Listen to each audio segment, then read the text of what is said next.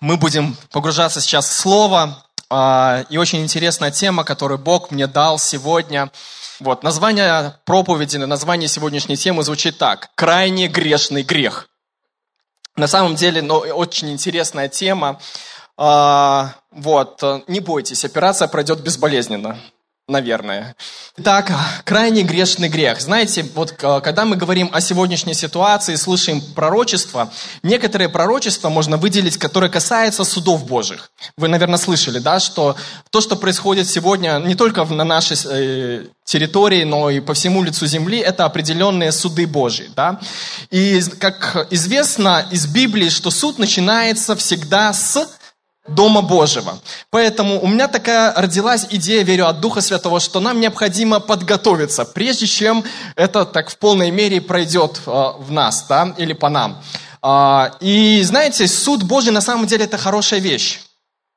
А, часто мы ее воспринимаем как бы негативно, возможно, из-за ну, того, что было в прошлом, или каких-то вещей, или связанным э, с тем, что сопровождает это. Но на самом деле для верующих это хорошая вещь. Для тех, кто живет э, праведно, это хорошая вещь, потому что суд носит в себе э, две силы. Его цель как бы двухсторонняя. Первое, суд – это оправдать невиновных. Второе – наказать виновных. И суд Божий в этом деле справедлив. Он оправдывает невиновных и наказывает виновных. Аминь. А, и знаете, суды Божии – это как такие проверки Божии. И часто мы сдаем Божьи проверки, даже не замечая их. Хорошо, когда мы сдаем их и замечаем их, но чаще всего, когда Бог делает нам проверку, мы этого не замечаем. И в отличие от университета, в жизни бывает совсем наоборот. То есть в институте мы как с вами делаем? Мы учим уроки, учим предметы, потом приходит время сессии, мы сдаем экзамены. В жизни или вот с судами, или с проверками Божьими происходит все наоборот. Сначала у нас идут проверки, экзамены, а потом мы извлекаем из этого уроки. То есть, ну, все наоборот. И если бы мы знали, что там вот эта ситуация, или эта ситуация, или другая ситуация, или эта ситуация, с которой мы встречаемся, это Божья проверка, я гарантирую, что мы бы со с вами совсем по-другому подходили к любой ситуации, если бы знали, что это проверка Божья. Аминь. Вот, но чаще всего мы не знаем, мы не знаем, что является проверкой Божией, нам в любом случае необходимо быть готовыми. Необходимо быть заостренными, необходимо быть заряженными Словом, Духом Божьим, пониманием, что Бог делает в этой земле, в моей жизни, где бы то ни было, чтобы, знаете, не потеряться в какой-то момент или не растеряться в какой-то момент. Итак, откуда я взял это название? Крайне грешный грех. Ну, звучит как ужастик, да? А, крайне грешный грех. Это из послания апостола Павла, римлянам 7 7 глава, а, и хочу вам прочитать с 9 по 13 стих. Вообще, вот именно 6, 7, 8, 9 и 10 главы апостола Павла, ну, такие очень мудреные, скажем так. Сходу не разберешься, о чем он пишет. Сходу, как бы, ну, непонятно, к чему это, к чему столько много противоречий там звучит. Ну, давайте я вам прочитаю. Римлянам противоречие на первый взгляд. А, Римлянам 7 глава, с 9 по 13 стих. «Я жил некогда без закона, но когда пришла заповедь, то грех ожил. А я умер. И таким образом заповедь, данная для жизни, послужила мне к смерти, потому что грех, взяв повод от заповеди, обольстил меня и умертвил ею. Посему закон свят, и заповедь свята, и праведна, и добра. Итак, неужели доброе сделалось мне смертоносным? Никак. Но грех, оказывающийся грехом, потому что посредством доброго причиняет мне смерть. Так что грех становится крайне грешен посредством заповеди. Именно этот последний стих и лег в основу названия этой темы, потому что грех становится крайне грешен из-за заповеди. И прежде чем мы, ну, как бы вернемся к этому стиху и начнем его разбирать, я хотел бы сделать несколько утверждений, которые важны нам, которые нам помогут понимать это. И дальше буду их а, объяснять из Библии, из других примеров. И вы знаете, что вот как а, заявление человека науки не является наукой, так и не всегда заявление проповедника является истиной. Поэтому мы с вами будем скрупулезно проверять все эти вещи, все эти заявления и смотреть также в Слове Божьем. Итак, первое заявление.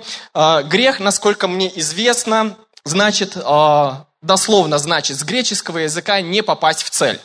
Вы слышали об этом? Поднимите вот руку. Кто слышал об этом? Что это? Вот почти вся церковь знает и слышала, что грех, а, дословно его значение, не попасть в цель. То есть промазать по-другому. Если мы говорим человеку грешник, по-другому это мазила. Мазила значит грешник, ну, если современным языком, да. И одно дело, когда человек не попадает а, в цель своим поступком. Но другое дело, когда человек не попадает в цель своей жизнью. И это совсем как бы разные категории и разные как бы результаты происходят. Поэтому нам с вами надо понимать, что такое не попасть в цель и что такое попасть в цель с точки зрения Бога. Потому что, как я еще раз говорю, одно дело не попасть в цель поступком, другое дело не попасть в цель своей жизнью. Поэтому результаты могут быть абсолютно разные. Второе, второе, второе утверждение. Грех, он всегда производит смерть. Об этом написано в Библии. То есть он убивает что-то. Вот, к примеру, ложь, она убивает доверие. Воровство убивает экономику. Лжесвидетельство, справедливость и суд. И если в маленьких масштабах это происходит, то бывает это не совсем заметно. Но вот представьте себе, что это происходит в огромных масштабах. Это приносит катастрофу.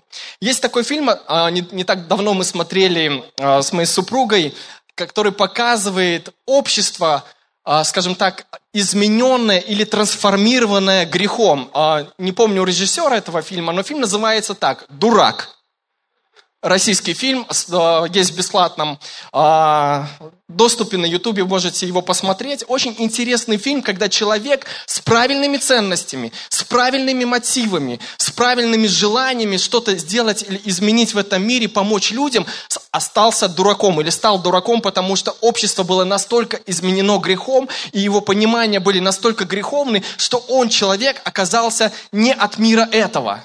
То есть он оказался неправым, он, он был, стал дураком, по сути, как бы, хотя, на, на, ну, казалось бы, с точки зрения Библии все наоборот должно быть. Посмотрите, очень, очень интересный фильм, очень имеет множество параллелей с современной реальностью в бесплатном доступе. Называется просто «Дурак».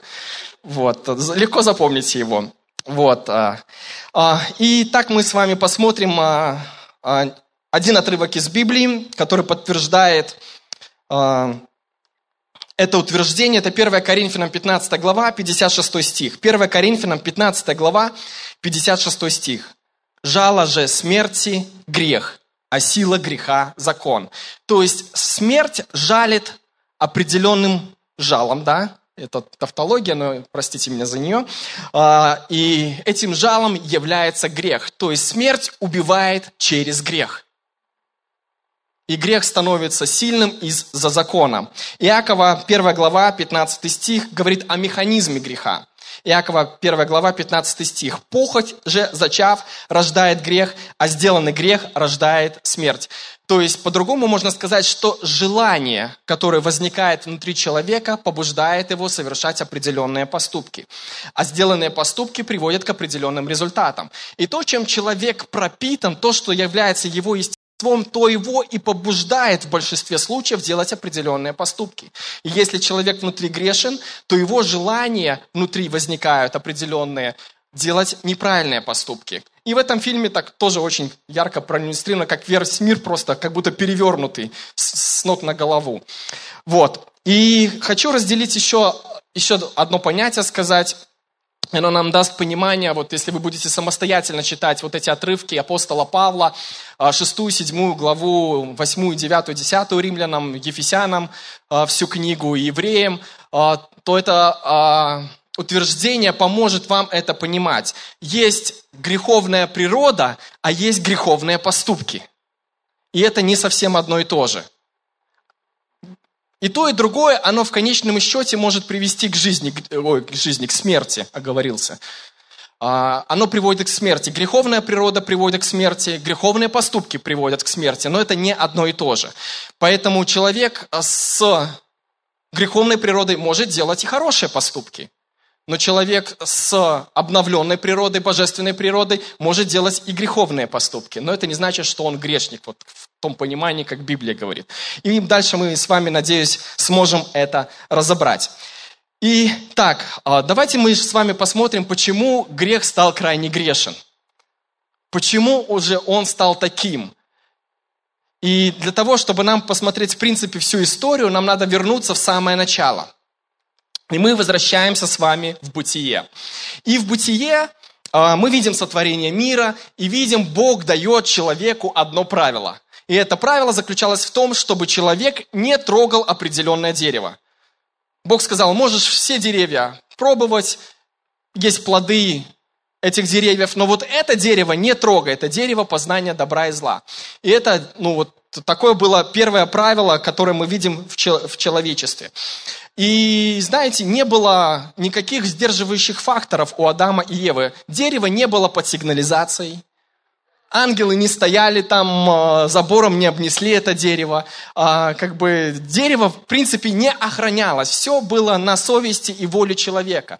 Но случилось так, что человек не послушался, и дело даже было, наверное, не в дереве, дело было в этом постановлении. Возможно, Бог сказал вот просто вот первое дерево, которое росло рядышком, сказал, вот от этого дерева не ешь.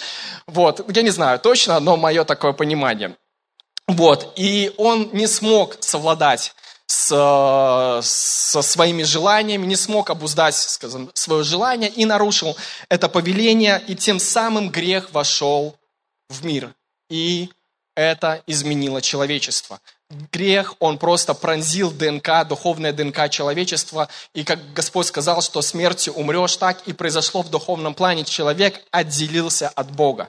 Потому что Бог есть святый, и ничто не может Э, со святостью, ничто не святое не может соприкасаться. И дальше мы видим, история, она развивается, и как это все усиливается. И это привело к такой постоянной внутренней борьбе человека. Внутренней борьбе сражаться за правильное или неправильное. И дальше мы буквально две главы пролистываем и видим следующую ситуацию. Бог разговаривает с Каином. Бог приходит к Каину и описывает очень точно то, что происходит в человеке. Это Бытие 4 глава, 7 стих. «Если делаешь доброе, то не поднимаешь ли лица своего? Если не делаешь доброго, то у дверей грех лежит, он влечет себя к себе, но ты господствуй над ним». И вот эта дилемма в человеке, она возникла в результате грехопадения. Грех лежит у дверей, он влечет тебя, но ты господствуй над ним. И мы видим, что буквально через пару секунд Каин не справился с этим. Он не смог победить вот это влечение греха и его обида внутренняя, раздражение, какое-то э, ну, непонимание, может быть, оно привело его к тому, что он убивает своего брата. И дальше мы видим, Бог также интересно говорит об этом. Буквально три стиха прошло, да, в Бытие три стиха, на самом деле не знаем, сколько там дней, недель, часов прошло, но в Бытие три стиха э, э, очень интересно, как Бог описывает ситуацию, что же произошло. И он говорит Каину, это Бытие 10, э, 4 глава, 10 стих. «И сказал Господь, что ты сделал? Голос крови брата твоего вопьет ко мне от земли». И важно понимать, что данный принцип, он сохраняется сейчас. Каждая невинно пролитая кровь, она вопиет к Богу от земли. И одиннадцатый стих. «И ныне проклят ты от земли, которая отверзла уста свои принять кровь брата твоего от руки твоей». По-другому я хочу сказать, что здесь сказано, что земля испила кровь невинную, пролитую. По-другому, ну, отверзла уста свои принять кровь брата. По-другому можно сказать, что земля испила кровь и испивает кровь. И как результат она противится тому, что происходит, и начинает ставить, скажу, скажу так, блокировку.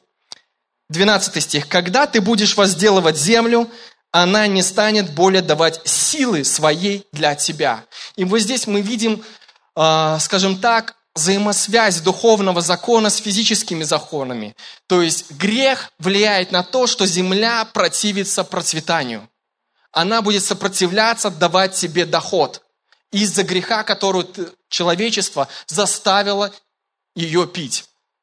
Ты будешь изгнанником. То есть, по-другому можно сказать, ты будешь на земле своей, как не на своей. И отчасти с Беларусью это тоже происходит, потому что мы до конца не можем понять, к чему мы принадлежим, к какому народу, какая наша история. Нам говорит, вот это наша история, вот это наша история, вот это наша история. Но, слава Богу, Бог знает нашу историю, и Он нас направляет к ней, чтобы мы по-настоящему стали тем, кем мы должны стать. Амен. Вот, и говорит дальше Бог, будешь скитальцем, то есть не будет у тебя ни смысла, ни цели на земле. Будешь скитальцем. И это видно тоже по настроению людей. Мы ищем лучшей жизни то там, то там, то там, и как бы как будто потеряли свой смысл и цель. И это все то, к чему приводит грех. Грех невинно пролитой крови. И по мере распространения человечества по земле мы видим, что его такие качества, как самоконтроль, они все больше и больше уходят на второй план. А, потом идет потоп, и после потопа Бог дает вторую заповедь. И я бегал вчера, пролистал все бытие и увидел, что только два правила Бог дал людям. Два правила. Первое вот это было не трогать дерево добра и зла. Второе правило – это Бытие, 9 глава, 6 стих. «Кто прольет кровь человеческую, того кровь прольется рукой человека, ибо человек создан по образу Божьим». То есть второе правило, которое человек дал в Бытие, это запрет на убийство – Бог дал запрет на убийство. И знаете, очень интересно, что в Библии особо не говорится о правилах или законах, но люди, когда общаются друг с другом, они оперируют э, понятием грех. То есть у них нету закона такого, так какового, у них нету правила, но общаясь между собой, они говорят, вот ты грех сделал для меня. Или Бог говорит человеку, ты грешно поступил. И закон появляется дальше, ну, если так брать исторически, он появляется через 400 лет после того, как Бог дал обещание Аврааму. То есть далеко-далеко, и тогда э, уже грех является беззаконием. Во второзаконии мы встречаем уже вот это слово беззаконие, как грех классифицированный. Но до этого получается так, что люди, не имея закона, все равно понимали, что такое хорошо и что такое плохо. Они понимали, потому что говорили, это грех, ты вот сделал грех для меня. Или Бог говорил, это грех. И знаете, это говорит о том, что некий моральный закон и понимание добра и зла вшито в наше духовное ДНК. Мы понимаем это. И это говорят также современные исследования. Приведу, к примеру, одно из них. Женщина, которая делает аборт, хотя ее могут убеждать, что это все нормально, что это не человек, в принципе, в утробе, это сгусток крови, там все, всякое подобное, говорить куча лжи и чуши в ее уши, сделав аборт, ее тело, ее подсознание воспринимает это как убийство. Это научный факт. То есть понимание добра и зла, понимание закона Божьего вшито внутрь нас. Понимание морального закона, универсального закона, оно просто заложено Богом внутрь нас, потому что мы сотворены по образу и подобию Божьему. И кто бы ни говорил какие-то идеи, все равно приходит понимание или внутреннее ощущение на уровне нашего сердца. Наши мозги могут обмануть нас, но сердце нас не обманывает, не обманывает, если мы прислушиваемся к нему. И люди понимали это. И вот дальше мы читаем, да? Римлянам 7 глава 7 стих. Что за скажем? Неужели от закона грех? Никак. Но я не иначе узнал грех, как посредством закона. Ибо я не понимал, как бы и пожелание, если бы закон говорил «не пожелай». Восьмой стих. «Но грех, взяв повод от заповеди, произвел во мне всякое пожелание, ибо без закона грех мертв». То есть, когда пришел закон, он лишь обозначил все то, что было до этого. И сказал, вот это на самом деле есть плохо, вот это на самом деле есть хорошо. И исследователи Библии говорят, что именно это послужило и обращению такому глубокому Павла, потому что с точки зрения закона исполнения Павел был безупречен внешне – но с точки зрения внутренности своей, исследования внутренности своего пожелания, он не был безупречен. Поэтому он и ссылается. Я и не понимал, что такое «не пожелай», если бы закон не обозначил это. И он говорит, что закон, он судит не только внешние поступки, а Божий закон судит и внутренние поступки. Аминь. И он говорит о том, что, э, ну, и мы приходим э, к такому пониманию или к такому вопросу, кто дал закон, в принципе. Бог, да, от Бога исходит что? От Бога исходит хорошее, доброе, да? Бог есть тоже хороший, добрый. Следовательно, закон, который и шел от Него, Он святой, как Он есть Бог, Он добрый, да? А, ну, мы можем сделать такой вывод. Он свят так, как пришел от Бога. И об этом пишет Павел, Римлянам 7 глава 12 стих. «Посему закон свят, и заповедь свята, и праведна, и добра». Но помогло ли это израильскому народу? Вот представляете, у них был Бог, у них был совершенный святой закон, и он был дан им. Но помогло ли им это? И, и можно ответить и да, и нет. Пока они старались, все было хорошо. Но как только они отходили от этого, все начинало смещаться. И хотя в законе была прописана система поощрения и наказания, это не останавливало израильский народ от того, чтобы приступать. И мы можем сделать главный вывод отсюда. Каков бы ни был хороший закон, испорченное сердце не может его исполнить или не хочет его исполнить. По-другому мы можем сказать или применить ко всему обществу. Какого бы ни было идеальное устройство государства, или какого бы ни было идеальное устройство закона, если общество или сердце общества испорчено, оно не сможет его исполнить, либо не будет хотеть его исполнить, тем самым грех сделать своим законом. Поэтому отсюда мы можем сделать другой вывод. Беларуси нужно другое сердце, чтобы построить по-настоящему свободную страну. И это сердце должно быть евангельское, потому что именно Евангелие дает силу человеку исполнить этот закон. А, мало времени у нас, чтобы так хорошо углубиться в эту тему, а, но важно это понимать, что каков бы ни был идеальный закон, какого бы ни было идеального устройства государства, испорченное сердце не может, не может или не хочет это делать. Другими словами, люди постоянно отступают от духа закона, ища лазейки в букве закона. Отступая от духа закона, ища лазейки в букве. И это тот же вопрос, который звучал много-много тысяч лет назад. А подлинно ли, сказал Бог, а подлинно ли, сказал закон, а подлинно ли. Ну, тот же самый принцип, тот же самый шаблон, тот же самый паттерн.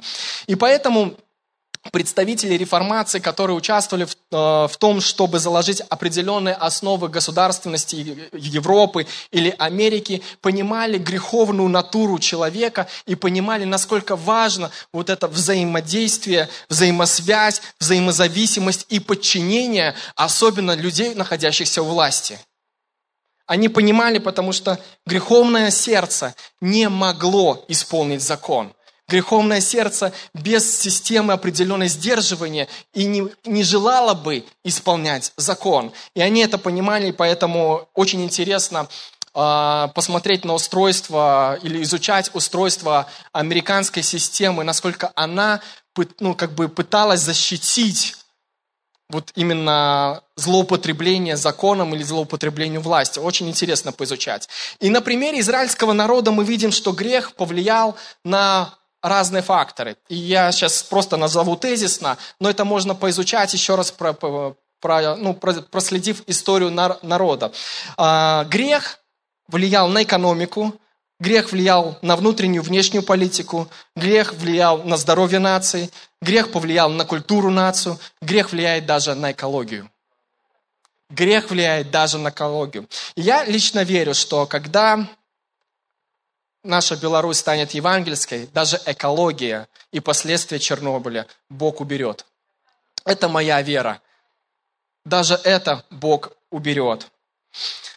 А, на сегодня хватим. Мы только разошлись, да, но хватит на сегодня. Будь, даст Бог, мы сможем продолжить. Но сегодня я хотел бы вас призвать помолиться о новом сердце для Беларуси о новом сердце для страны, потому что без этого по-настоящему не будет свободы.